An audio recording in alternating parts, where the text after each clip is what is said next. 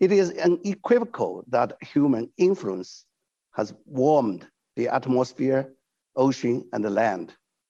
Almost all the observed warming from the late eighteen hundreds is human caused. Zrychluje se odtávání permafrostu, je méně sněhové pokrývky, hlavně teda na severní polokouli, odtávají ledovce, odtává jezerní, arktický a mořský led. Vědci z mezivládního panelu pro změnu klimatu při Organizaci spojených národů přinesli ve své nové a dlouho očekávané zprávě další varování. Lidstvo stojí pár kroků od chvíle, kdy dopady globálního oteplování budou nezvratné a povedou ke klimatické katastrofě. Co se musí stát, aby se planeta vyhnula nejpesimističtějším scénářům? Před jakými možnostmi vývoje stojíme? A jak docílit toho, aby se potřebné kroky začaly dít co nejdřív?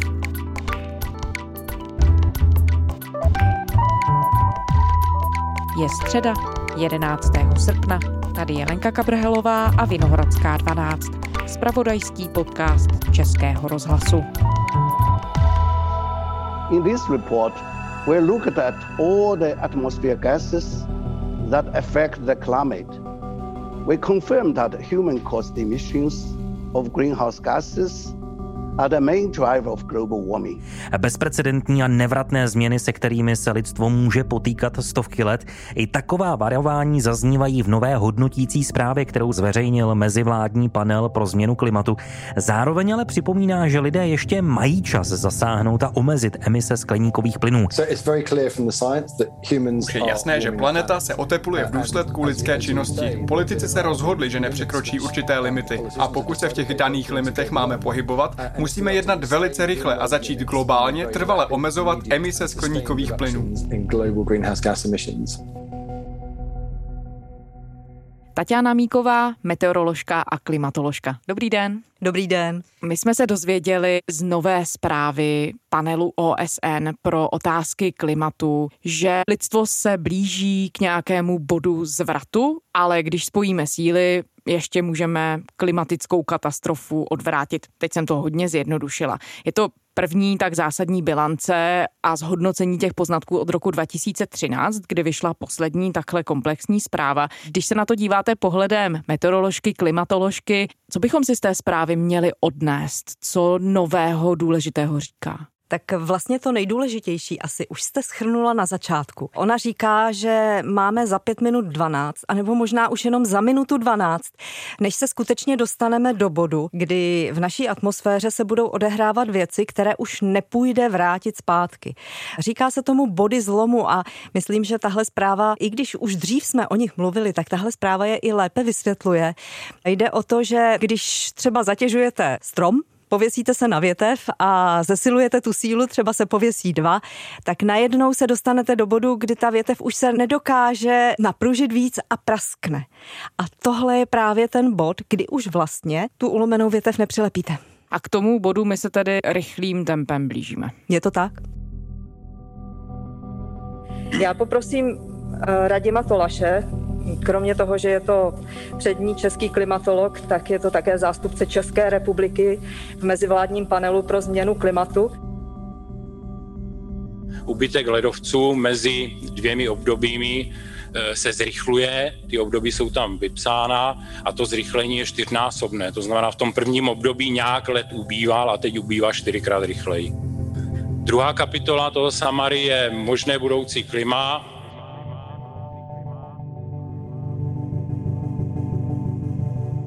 Vy jste tady v Česku moderovali tiskovou konferenci, kde se ohlašovala vlastně celá ta zpráva, její forma a to, co zjistila. Vědci se shodují, že ta zpráva není překvapující ani tak v tom, k jakým závěrům dochází, že by přinášela nějaké nové zvraty nebo nové informace. Ale přeci jenom, když vy jste se na ní dívala, překvapilo vás tam něco? Tak možná bych ani nemluvila o překvapení, spíš o tom, v čem mi ta zpráva udělala radost. Protože v téhle zprávě je dost přesně kvantifikováno jednak, kolik už jsme vypustili skleníkových plynů do atmosféry, ale taky co se stane, když vypustíme ještě další zcela určitá množství. A nebo když to obrátíme, kolik ještě můžeme vypustit, abychom se dostali globálně na celé zeměkouli na ten jedna celá pět stupeň Celsia, který je uveden v Pařížské dohodě, nebo případně na dva stupně Celsia, což je ještě jakási klimatologii a vůbec odborníky uznávaná hranice, kam můžeme dojít, ale za kterou bychom se dostávat neměli. Oproti páté zprávě obsahuje tato zpráva podstatně více částí a věnuje podstatně více pozornosti takzvanému uhlíkovému rozpočtu, to znamená tomu, kolik můžeme ještě vypustit uhlíku do atmosféry, než dosáhneme oteplení o jedna celá pět nebo o dva stupně Celsia. Protože tam už skutečně to klima by se vyvíjelo zhruba na konci století takovým způsobem, že by obrovské oblasti na zeměkouli nebyly vůbec pro lidstvo přijatelné k žití. My se k těm scénářům ještě dostaneme, možná ještě než tam dojdeme. Já vás poprosím, jestli bychom mohli říct, kdo tu zprávu sestavil a s pomocí jakých dat. Protože to je také důležité, když se díváme na to vlastně, jaký komplex to představuje, jak přesvědčivá ta zpráva je. Konkrétně tohle je první část té zprávy. Ještě vyjdou další dvě části, to bude konkrétně ještě v průběhu tohoto a příštího roku. No a tuhle první část, která tvoří jakési fyzikální základy, tak se označuje, tak tu sestavovali především přírodovědci, fyzikové a ti, kteří mají hodně co mluvit do té fyzikální podstaty toho, proč vlastně ke změně klimatu dochází a toho mechanismu, jak vlastně dochází k tomu oteplování, případně ke změnám dalších fyzikálních parametrů atmosféry.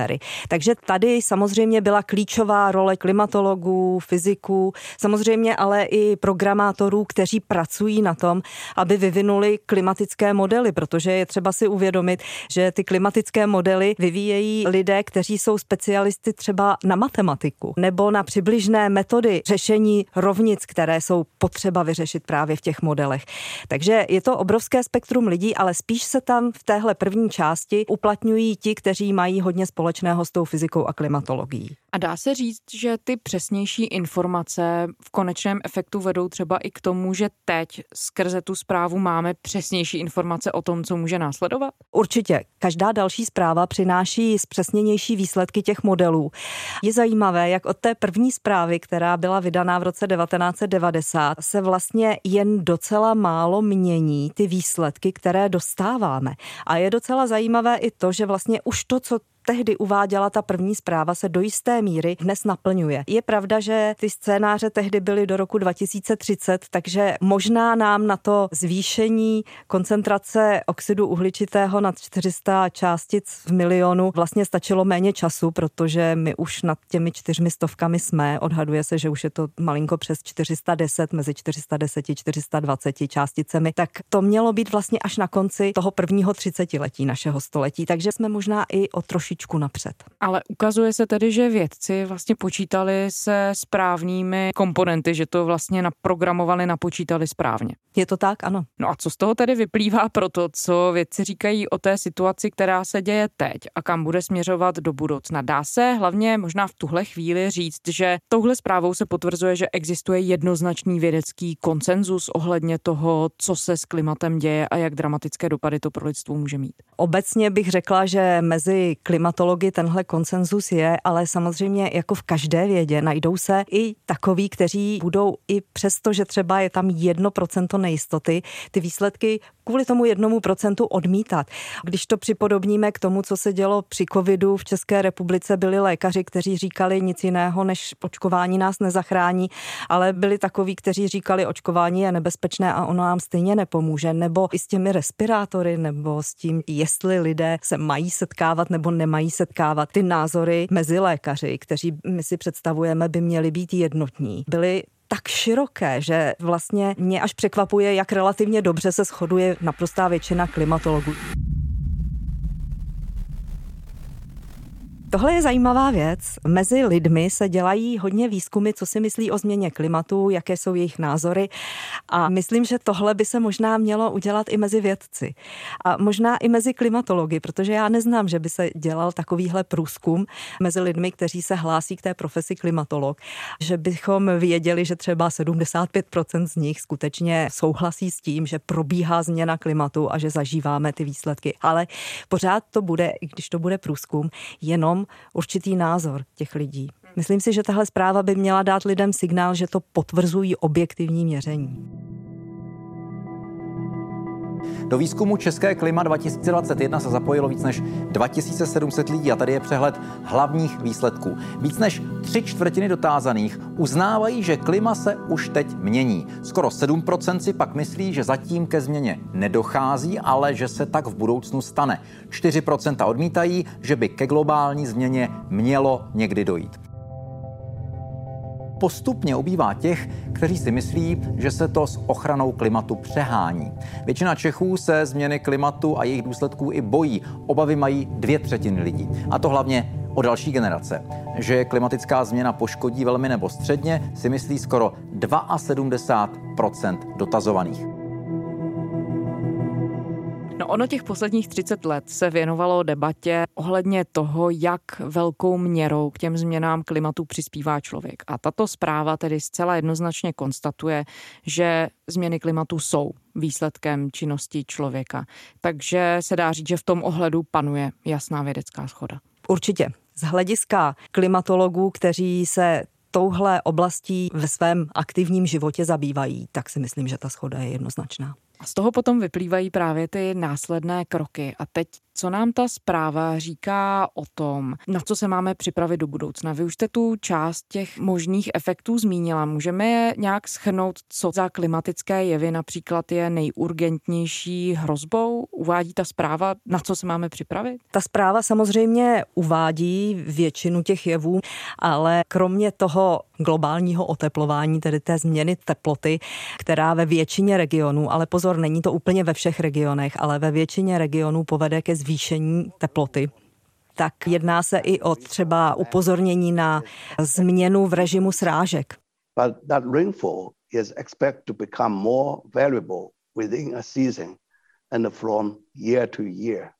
To znamená, že srážky jednak nemusejí přicházet ve stejné množství, ale někdy můžou přicházet ve stejné množství, ale můžou být v průběhu roku jinak rozložené. Abych to připodobnila tomu, co se děje v průběhu třeba vegetační sezony, to je důležité pro zemědělce.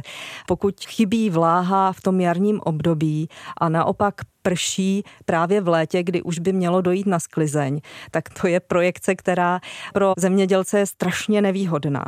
A právě tahle kombinace se v poslední době zdá, že v České republice převládá. To je konkrétní případ z našeho prostředí. Další důležité parametry jsou samozřejmě ty, které se týkají ledovců. Ať už jsou to ledovce oceánické, to se jedná především o Arktidu, anebo ledovce pevninské. Tam jde především o ledovec v Grónsku nebo ledovce ve Vysokých horách. Je zajímavé, že u Antarktidy přímo ta zpráva konstatuje, že nedochází k úbytku ledu, ale to je způsobené především tím, že v Antarktidě dochází ke zvyšování podílu srážek, které zatím tam zůstávají pořád sněhové, a řekla bych, že do určité míry tam hraje roli i to, že jižní polokoule má větší podíl oceánů a menší podíl té pevniny, protože ono to ohřívání na pevnině je rychlejší. O S N potvrdila zatím nejvyšší teplotu naměřenou v Antarktidě. Přístroje tam ukázaly osmnáct celá tři stupně Celsia. Historický rekord padl už v únoru dva tisíce dvacet. Hodnotu teď potvrdila Světová meteorologická organizace. Rekordních osmnáct celá tři stupně Celsia zaznamenali vědci na argentinské stanici Esperanza. Jde o nejseverněji položenou stanici pevninské Antarktidy. Celá oblast patří mezi nejrychleji se oteplující regiony planety. Za uplynulých padesát let tam průměrné teploty vzrostly o tři stupně. V Grónsku padl teplotní rekord, naměřili tam devatenáct celá osm stupně Celsia a za jediný den tam roztálo osm celá pět miliardy tun ledovců, oznámila to Světová meteorologická organizace. Tání ledového příkrovu sice není tak rozsáhlé jako před dvěma lety, tehdy v jednom dni roztálo jedenáct miliard tun ledu, jenže za to zasahuje větší oblast. Golfský proud je podle vědců s postupy nejméně dynamický za posledních šestnáct let. Hrozí, že kvůli ředění slaného oceánu vodou stajících ledovců může i zmizet. Na východním pobřeží Severní Ameriky by mohla stoupnout hladina oceánu a v Evropě by se výrazně ochladilo. Podle Postupimského institutu pro výzkum dopadů klimatu se nedá předpovědět, kdyby se mohl golfský proud zastavit. Je také možné, že k takovému vývoji nakonec nedojde. Vy už jste právě část těch efektů tady na ten středoevropský region zmínila, ale ona ta zpráva se zabývá právě i konkrétně regiony. Jsou tam nějaké další, na které se má tahle část Evropy připravit? Ony jsou tam samozřejmě uvedeny takové globální zásadní věci. Myslím, že mezi nimi pro nás asi nejdůležitější jsou ty extrémy, ke kterým dochází. I oblast střední Evropy je už v současné době zasažena daleko delšími vlnami veder a taky extrémnějšími periodami sucha nebo případně povodněmi. Ty extrémy u nás hrajou velkou roli a je důležité si uvědomit, že i tahle zpráva, jak v té části, kdy schrnuje, co už se vlastně objektivně změřilo, tak i v té části těch projekcí, co se bude dít dál v následujících letech, tak se shodují odborníci na tom, že bude přibývat takových případů. Ono samozřejmě ty přesné dopady třeba pro nás v České republice ještě budou klimatologové počítat na základě těch výsledků, které dostali právě v téhleté hodnotící zprávě číslo šest. Takže my ty nejnovější výsledky budeme mít k dispozici v řádu několika měsíců, možná i roku. Ale určitě se dá už teď říct, že ty údaje se budou do určité míry podobat tomu, co ti klimatologové pro Českou republiku spočítali z té předcházející páté zprávy. Nakonec už jsme se toho dotkli, že ty rozdíly v té kvantifikaci toho, co se změní v některých oblastech, jsou relativně malé. Spíš se ta zpráva tentokrát zaměřila na takové formální vyprecizování, aby více vysvětlila, ať už politikům nebo veřejnosti, proč vlastně docházejí vědci k těm závěrům a z čeho vycházeli, což je, myslím, nesmírně důležité, protože bez vysvětlování se v dnešní době neobejdeme. Jedna věc, kterou oni také říkají, je to, že ty vlny veder a záplav v jednotlivých částech planety jsou právě důsledkem lidské činnosti. Já se teď vrátím k ještě k jedné aktuální věci, která se děje, to jsou požáry v Řecku, kterým se věnuje obrovská pozornost, už stály domovy tisíce lidí i lidské životy. Dá se i tam říct, že to je přímý důsledek těch klimatických změn a de facto tedy činnosti člověka? Ano, protože tyhle požáry můžeme jednoznačně spojit právě s tím nárůstem teploty ve východním Středomoří. I ty vlny veder jsou letos extrémní, blíží se té nejvyšší teplotě, která byla v Evropě kdy zaznamenána. V tom Řecku právě oni drží rekord těmi čtyřicet osm stupni Celsia a letos se ty teploty skutečně přiblížily na jeden stupeň, takže je fakt, že jsme hodně blízko a navíc to období je nesmírně dlouhé. Už trvá řadu týdnů a ještě tady před námi není vize toho, kdy úplně skončí. Je možnost podle dlouhodobějších výhledů, že by to bylo někdy ke konci prázdnin, ale ta jistota tu zatím není, protože víme všichni, že předpovědi navíc než ten týden, deset dní dopředu jsou skutečně zatíženy velkou nejistotou, takže spoléhat na to určitě nejde. Zatímco na hustě obydleném severním okraji Aten hasiči bojují s požáry úspěšně, jinde se oheň dál šíří. V ohrožení jsou vesnice na největším řeckém ostrově Evia i na části Peloponéského poloostrova. Samozřejmě pokud se mluví o riziku požáru, tak tam klíčovými faktory v atmosféře je právě ta teplota, o které už jsme mluvili, a vítr. Pokud fouká vítr samozřejmě, tak to je další faktor, který těm, kteří potřebují uhasit požáry, velice komplikuje práci. Lesní požáry v Řecku za posledních osm dní spálily už dvě stě šedesát tisíc hektarů porostu, což by odpovídalo polovině rozlohy Olomouckého kraje. Vláda musela požádat o pomoc ze zahraničí. Mezi asi tisícovkou zahraničních hasičů jsou i Češi. Ten rozsah je veliký. Ten rozsah z České republiky je výjimečný v porovnání, a nicméně ta práce je v podstatě pořád stejná. Jedna věc ještě, ke které bych se ráda dostala, která v té zprávě je zakotvená, je takzvaný uhlíkový rozpočet a odhady, kolik emisí skleníkových plynů ještě může lidstvo vypustit, pokud tedy chce předejít dalšímu nárůstu teploty a dojít do toho bodu zvratu, respektive nedostat se tam. Co to všechno znamená? Jaký ten uhlíkový rozpočet? Teď já se omlouvám, protože vím, že vám kladu otázku, která by si zasloužila několika hodinový výklad, ale dá se to shrnout, jaké možné tam ty varianty jsou? Pokud bychom se chtěli držet do toho jedna celá pět stupně Celsia, to jsme řekli, že je parametr Pařížské dohody, tak bychom museli vypustit maximálně tři sta gigatun C O dva a nic víc. Pokud bychom se chtěli držet té hranice dva stupně Celsia, která dnes už dokonce bych řekla i některým klimatologům připadá reálnější, tak potom by to bylo až sedm set gigatun. Všechno, co je navíc, už bude skutečně za hranicí oteplení do konce století nad dva stupně Celsia. Abychom měli nějaké srovnání, tak třeba my ročně produkujeme zhruba jako celá zeměkoule čtyřicet gigatun. Čili vlastně je pravda, že nám zbývá už jen nějaká ta desítka let. No a všechno, co je nad tím, tak to už jsou opravdu scénáře, které znamenají, že ke konci století bude teplota na zeměkouli opravdu hodně vysoká a taková, že myslím, že bychom v tom asi nedokázali přežít. Určitě ne v tom množství lidí, kteří na zeměkouli jsou dnes.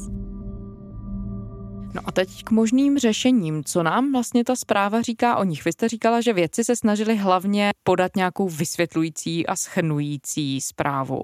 Nabízí ta zpráva řešení toho, co by politici měli dělat, nebo to naopak nechává na nich?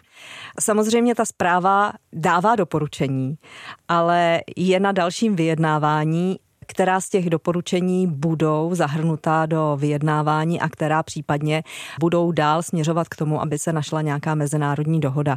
Samozřejmě ona už ta Pařížská dohoda dává některé parametry, kterých bychom se měli držet, ale víme dobře, že ve chvíli, kdy Spojené státy americké od té dohody ustoupily, tak už v té chvíli byla ohrožená vůbec realita toho, že by se podařilo omezit emise. A samozřejmě to vedlo i k tomu, že od té dohody ustupovaly i další země. Neukazuje se tedy, že ale ty předchozí předpoklady a ta doporučení, která jsme tu měli dřív a návazná opatření, že byla možná příliš mírná?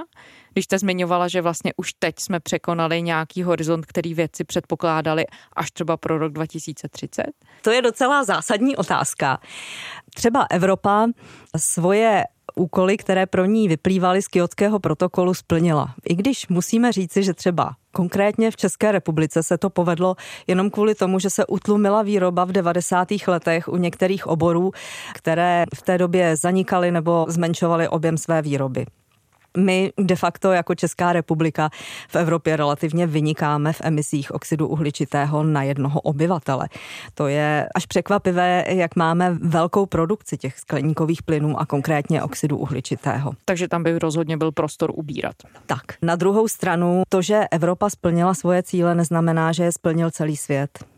A zejména v těch rozvojových zemích, mám na mysli teďko Indii, Čínu, tam ta produkce prostě pořád rostla a je pravděpodobné, že pokud ty vyspělejší země, které už si svoje skleníkové plyny do ovzduší vypustily v dřívějším období, ještě dřív, než to ta rozvojová oblast dokázala také udělat, tak pokud nepomůžou těmhle zemím, tak si myslím, že se nedostaneme dál.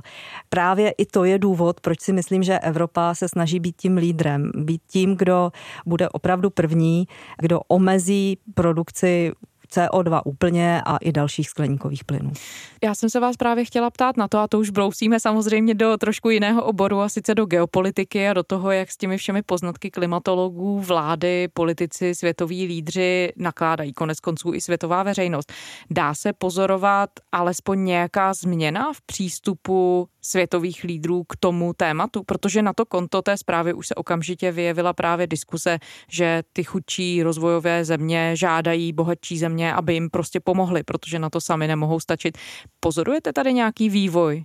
Zatím bych řekla, že po oznámení první části zprávy ještě tenhle vývoj nevidím, ale určitě bude následovat a nakonec ty konference, které neshrnují jenom vědecké závěry, ale které potom formulují to, co je třeba udělat, aby se ta doporučení, která zpráva obsahuje, dostala skutečně do reality a stala se součástí našeho každodenního života.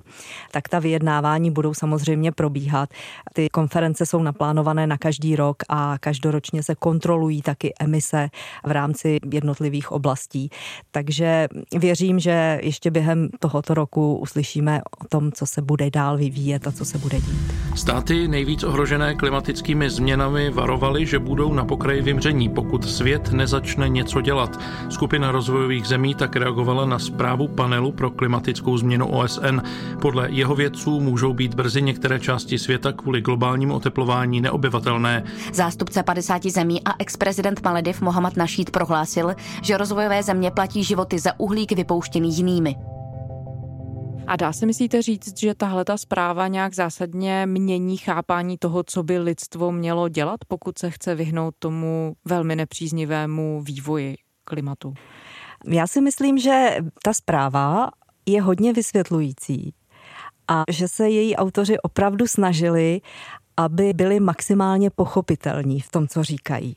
Právě proto, aby si všichni uvědomili, že to, co psali ty předcházející zprávy, nebyly nějaké alarmistické výkřiky, ale že je to realita, která nás čeká, a právě v téhle zprávě už poprvé mohli jasně věci formulovat, že to není otázka nějaké daleké budoucnosti příštích padesát sto let, ale že ta realita se nám mění už teď pod rukama, tak jak žijeme ve dvacátých letech dvacátého prvního století. Taťana Míková, meteoroložka a klimatoložka. Děkujeme za rozhovor. Příjemný den. To byla středeční Vinohradská dvanáct. Kdykoliv se k ní můžete vrátit na serveru i rozhlas tečka cé zet. Všechny naše díly najdete samozřejmě i v podcastových aplikacích, kdekoliv se vám poslouchá nejpohodlněji. Nezapomeňte, že je tu aplikace Můj rozhlas, kde najdete všechno rozhlasové audio. A ještě připomínáme, že pokud nás posloucháte rádi a jste v tyto dny v Uherském Hradišti a jeho okolí, můžete přijít na živé natáčení Vinohradské dvanáct v rámci letní filmové školy. Odehraje se dnes ve středu v sedmnáct třicet ve stanu Českého rozhlasu přímo v centru Uherského Hradiště. Těšíme se na vás. To byla Lenka Kabrhelová. Naslyšenou zítra.